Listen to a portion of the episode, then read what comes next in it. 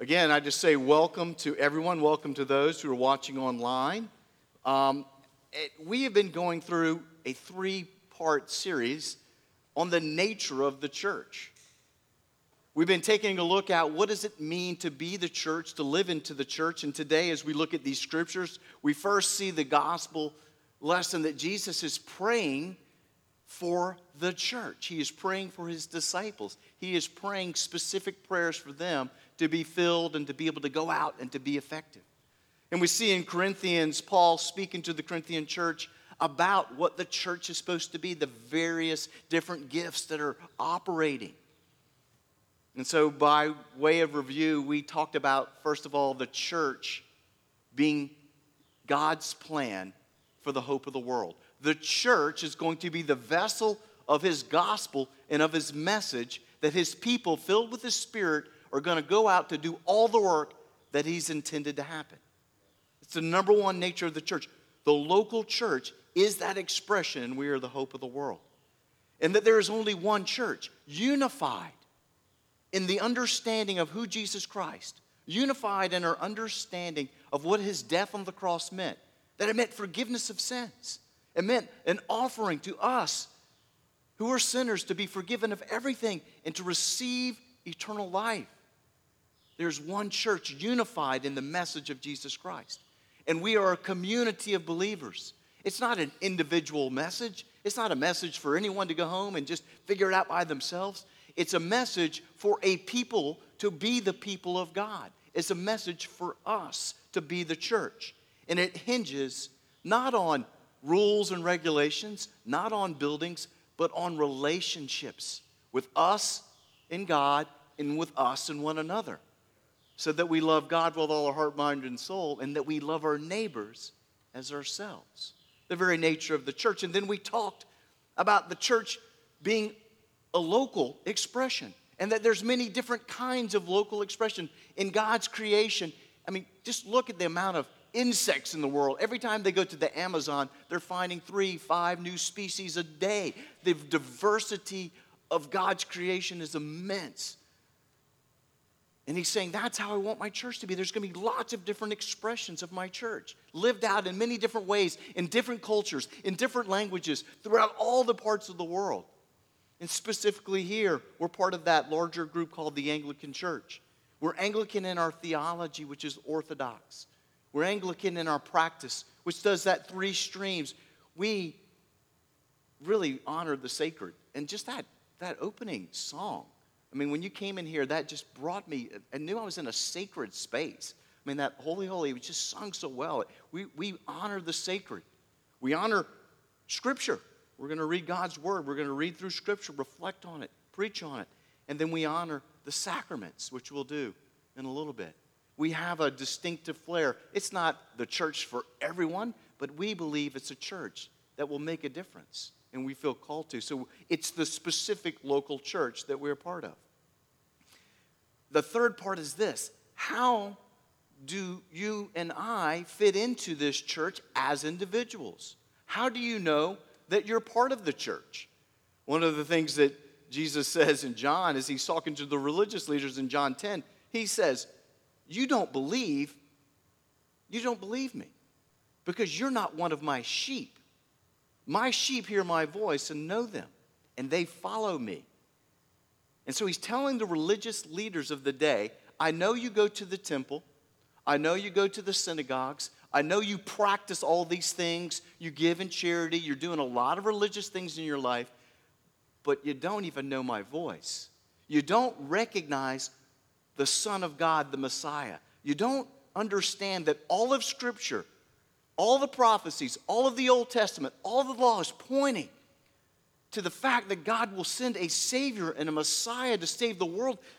And I'm here and you're missing it. He's saying almost to the church, you guys aren't even in the church. You have the outward understanding of the church, but inwardly you're dead like whitewashed tombs. And you can imagine the listeners at that point asking the question well, then who is in the church. I mean, if these guys who have all the cool robes and do all the religious things and have all the titles of priest and all of that, If they're not in the church, how do we know who's really in the church? And so Jesus says this as he establishes the church. He gives it a name. And we talked about that last week the ecclesia. He says, Those who are in the church are the ecclesia, those who have been called out of the world and hear my voice and follow me. Because my sheep hear my voice and I know them, and they follow me, and I give them eternal life and they shall never perish, and no one shall snatch them out of my hand. My Father who has given them to me is greater than all, and no one is able to snatch them out of the Father's hand. We know that we're in the church because we hear the voice of God. We know that we're in the church and that we're his sheep because we recognize his voice. We recognize his voice apart from the voice of the world, the voice of culture, the voice of the enemy the voice of selfishness and pride. We hear his voice, and that's how we know we're the church. How are we doing in hearing the voice of God? How do we hear the voice of God?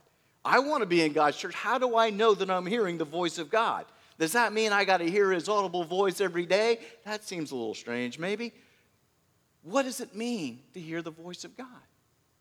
Well, the church has showed us for the last 2,000 years. It means a lot of different things, but it means this that we will press into God's word because we think God speaks to his people through his holy word, through his scriptures. We say that everything necessary for salvation is included in scripture. We say that scripture has everything that we need all the wisdom, all the things that God's revelation is put down in this one holy book. Has been given to us as a gift. It's the plumb line of our lives. And as we read God's word, we will start to learn to hear his voice. So we read God's word on a regular basis. We try to read God's word every day, and we try to hear his voice. We don't do it out of religious duty, we do it to hear his voice that we might be the ecclesia, those who've been called out. And if we're called, we have to hear his voice to respond. We do it in the way we pray. We recommend to the church lead a life of prayer. Jesus recommends it to his disciples. He teaches them how to pray.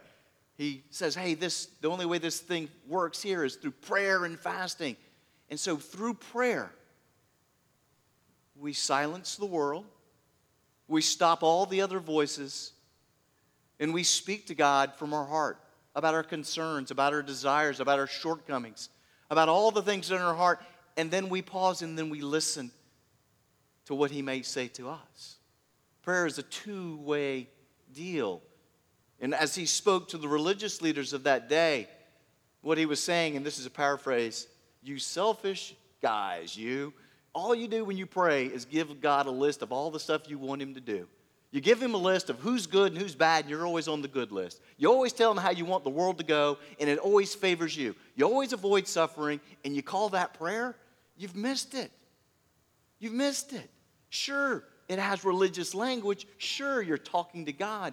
But prayer is believing that the veil is torn, the Holy of Holies has been separated, and you can come into the presence of God and He can hear your voice and that you can hear from Him in prayer.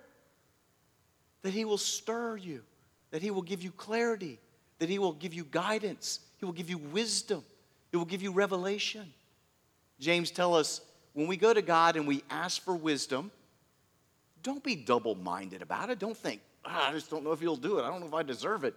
No, we go in Jesus' name, we ask Him for wisdom, and it says that we should expect for Him to give it to us. And what is that wisdom? How do we know his wisdom? Other than we hear his voice. Other than we he spoke to us in prayer and through the reading of scripture. And God speaks to us also through his people. That's why the church is a community. And as we gather together, beforehand, we had a meeting. You know, before we had a finance meeting. Oh, it sounds like, okay, we just had a finance meeting. But it was the group of God's people who've been called out by God to meet to talk about the finances of the church. And our job was to hear from God in that meeting. And as we all spoke, we encouraged and built one another up and got unity and consensus.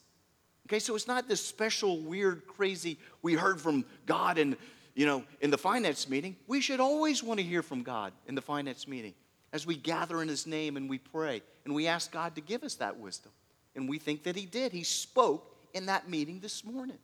So we don't have to make it this miraculous, you know, I heard from God. But no, of course I heard from God. I hear from God every day as I read His Word and as I gather around His people and as I pray and as I come to corporate worship and as I sing His praises and as I break bread. Of course I heard from God today. That's my expectation. Now, we have to be careful here because if sometimes when someone says, Hey, have you heard from God recently? What's my answer going to be? Well, I might be tempted to say, Oh, yeah, I have, because I heard the sermon. I'm supposed to, and I'm supposed to be a Christian. So, yes, I have. Or we might be tempted to say, to be scared to say, You know what? I really haven't heard from God recently. And often that's my answer. I haven't heard from God recently. And the next question from the community, from someone who loves me, is Well, have you been in scripture and prayer? Have you been in corporate worship? Have you been? Yeah, I have. I just haven't been hearing his voice. That's okay. That's not like I failed and missed it. Now, that's different if you said, Hey, Alan, why haven't you heard from God? And I said, Well, I honestly don't care. I don't expect to. I don't want to. I don't give any time to it. I don't read his word. I don't go to corporate worship. And I haven't heard from it. Two completely different answers. So, hearing from God isn't something you have to drum up and make up. We have to be honest with ourselves. But we have to have that expectation that He's our Father.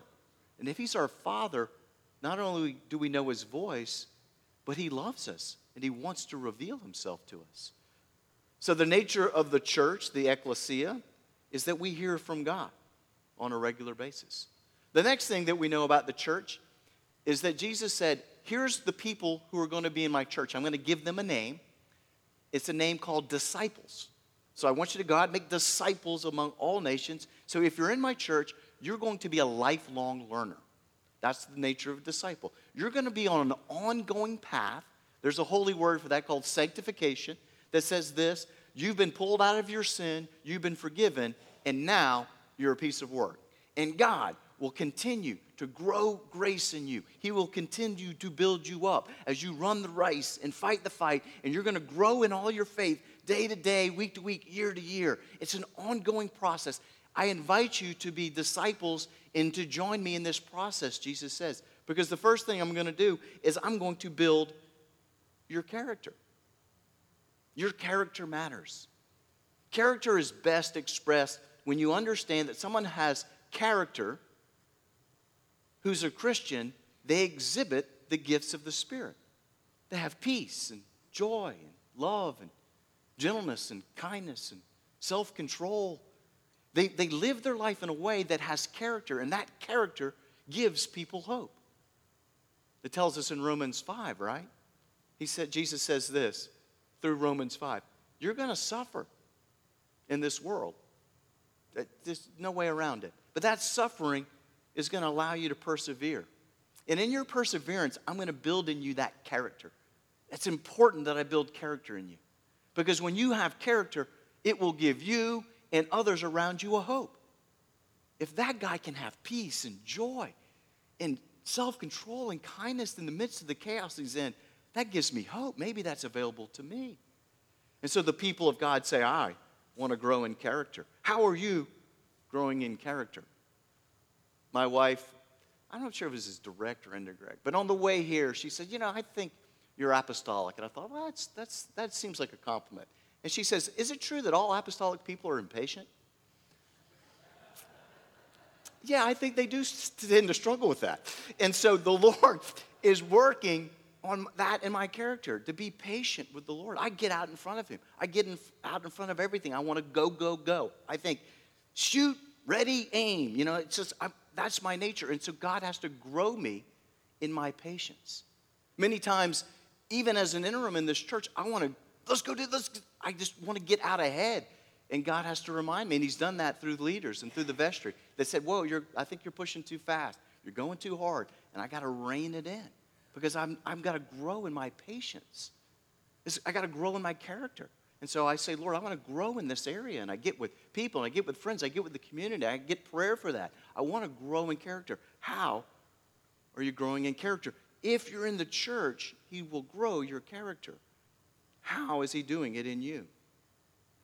The next thing that we know about disciples, as we read in Scripture, is that God has given you gifts. Okay, so if you're going to be in the church, he's going to give you gifts because in a second he's going to give you stuff to do. And before he gives you stuff to do, he's a good father. He's going to give you the gifts to do it. Now, there's all kinds of gifts. We read about it in the lesson. Does everybody have all the gifts? No. But he gives all kinds of gifts. What are the gifts that he has given you? Now, concerning gifts, brethren, I don't want you to be uninformed. You know that when you were a heathen, you were led astray by dumb idols. But now there are a variety of gifts, but the same Spirit, and there are a variety of services, but the same Lord, and there's a variety of working it out, but it's the same God who inspires them all in every one. To each is given the manifestation of the Spirit and gifts for the common good. What are the gifts that God has given you? And so, the people of God, if we're going to be the church, we're going to know what our gifts are. And it's not this false humility. I don't have any gifts. You know, other people have gifts. We say, because of who Jesus is, and because of who the Holy Spirit is, because of the nature of the Father, I've been given gifts. And these are what these gifts are. Now, you may need to work on those gifts. You need to practice them. You need to continue to get better at them. A gift that God, that I'm working on is, is in communication. In my job, I have to get in front of people, I have to talk. I'm doing podcasts now, and I did a podcast, and I thought I've done a couple of them, and some of the guys in the Bible study I made listen to. But I realized as I had to listen to them, man, I got to get better at that. I've missed a few things, and when I'm communicating this way, I'm missing a couple of key points. I'm doing some things that are not very helpful, and I want to grow in that area so that I'm more effective in my gifting that will build the kingdom. So, what are your gifts, and how are you growing in that over and over again? If your gift isn't, you know, one of the things I loved about the prayer teams getting together with them is they, you know, they had the gift of hearing from God and praying from people, and God uses them in that way. So I always tell people take advantage. We'll have prayer teams today. But they said the first thing they wanted me to do when I came in is, could you do a training for us? I mean, these, as I went in that room, I asked how many people have been in prayer ministry, and it's like over 100 years of experience. And they had the right attitude, which said, we want to be trained. We want to grow more. We have questions. We want to continue to grow in our gifts. And so, if you're in the church, you grow in your gifting. The next thing is that we are committed to community. If we're in the church, as we've heard over and over, there's one body, there's one church. And then Jesus says, And the new commandment I give you, that you love one another, even as I have loved you, that you may love one another. By this, all men will know that you're my disciples, that you're in my church, if you have love for one another. The way that you're committed to one another will be a message to all men and women across the world that you're my church and that you're Christians. The way you love one another. See, it's so important. You know why being in a community is hard? Because there's people in it. People like me, people like you. And we're pieces of work, and we, we are not fully formed. And we have issues, and we have conflict, and we have disagreements, and things happen that shouldn't happen. It's the nature of community. But Christians, people who are the ecclesia, say, I'm committed to the, to the community of believers. And we live in America and we live in a consumeristic society. And consumerism, I mean, there's book after book after book, it's not really up for debate, has, has so much affected the church that some people think, well, if that church isn't doing what I want, I should leave. If I don't like the people in it, I'm going to go to a different one. If I don't like this, if I don't like this, and it's a consumer mentality. It's not that those things shouldn't be evaluated, but the church, Christian church says, I've been called by God, I've heard his voice, to this community, and I'm going to serve it faithfully. And when things are great, we'll celebrate. When things are bad, we might have to fix some things and straighten some things out, but I'm committed to the community. Because if the world sees you and says this, oh, yeah, I love that church, as long as everything goes my way, as long as all the decisions happen the way I like them, then I'm a part of it. That's not much of a testimony and a witness. But Jesus says this he says, actually, I mean, anybody will kind of lay down their life even for a friend. But in the Christian church, we're going to be people who will lay down our lives for complete strangers. That's the way we, it's not, oh, I've done that for you because, you know, this quid pro quo. You've helped me out, I'll help you out. No, it's, we're saying the nature of the community, and Jesus says, and I've modeled it. I laid down my life for you. And you were strangers and aliens, and you were lost in sin, and I laid down my life for you. I'm committed to this community, Jesus says, of the ecclesia. And what does he say? I will never leave you, and I will never forsake you. He's not a consumeristic God. He's not saying, well, if you do what you're supposed to, if you really start hitting the ball right, if you, start, if you get in there and get it going, I'm with you. He says, I'm never going to leave you. I'm never going to forsake you. He models for us that incredible commitment that will change the world, that will be a witness to the lost world. And finally, if you're in the church, you have a ministry. God, in advance, has prepared good works for you and me to do. This is your ministry. Your ministry is something that you have. And so, being part of the church, if someone says, What is your ministry? we need to have an answer. This is what my ministry is. Or it could be, I don't know what my ministry is, but I'm trying to get it figured out. And here's some steps I'm taking to figure out what my ministry is. Now, there's a, I got to clear this confusion up a little bit because we've read about it in Scripture and it talks about both your ministry and service. Okay? Service and ministry. Okay? They're not the same thing, nor are they mutually exclusive. And so, so what is service? Okay? So again, the religious leaders did plenty of service. I mean, they, they had you give to the poor, they took the money, they gave it to the poor, they did all this. They, they were doing lots of service in the area. I mean, they were dictated by law to do X amount of service, give X amount of money, do X amount of work, and they would do it, and Jesus wasn't pleased with them. Okay? It wasn't that the service was wrong, okay? It's where their heart was. You see, ministry is to a people. Service can be to a people, or service can be, I'm just doing it because I'm trying to look good, or I'm trying to prove something, or I'm trying to convince somebody that I'm a good person. Ministry is always to a people. And so, in your service that you're doing, is that directed at a people? Ministry gives you purpose. Ministry gets you up in the morning with excitement.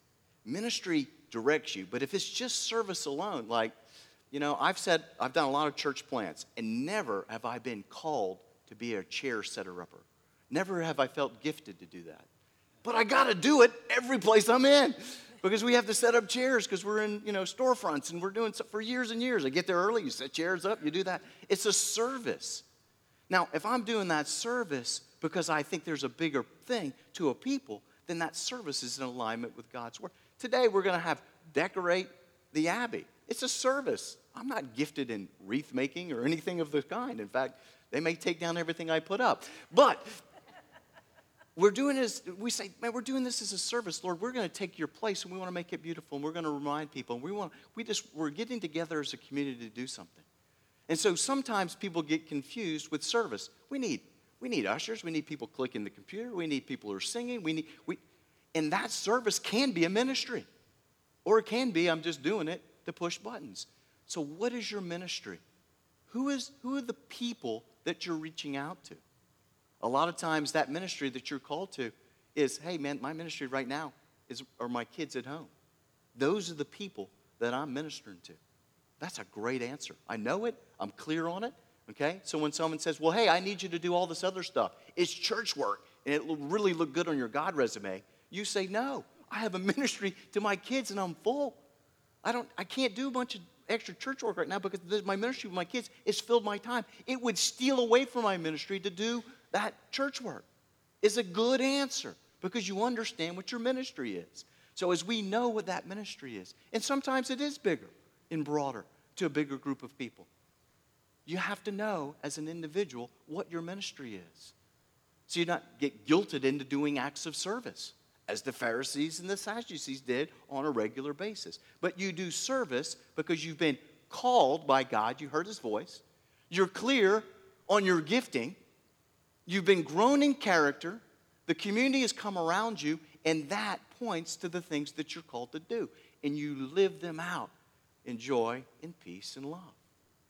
This is the nature of the church as individuals. I hope I painted a good picture. Because here's the gospel Jesus Christ came and he died on a cross to forgive us from our sins. And in doing so, he said, But when I go away, and I have to go away after I die, A, I'm going to be raised from the dead, and I'm going to be seated with my right hand. B, I'm going to send my Holy Spirit to fill you, to give you the gifts so that you can hear my voice, be my sheep, know your gifts, and do the good works you've been called to do. And I'm going to send my Holy Spirit so that you have the power and the authority to do it. And my plan is that all men and women be saved. That is my desire, God says. And you are my people to do it. In this day, in 2021, in November, in the Pawleys Island, I've chosen you to be the church. Come on in. Join the adventure. The gospel is true. Amen.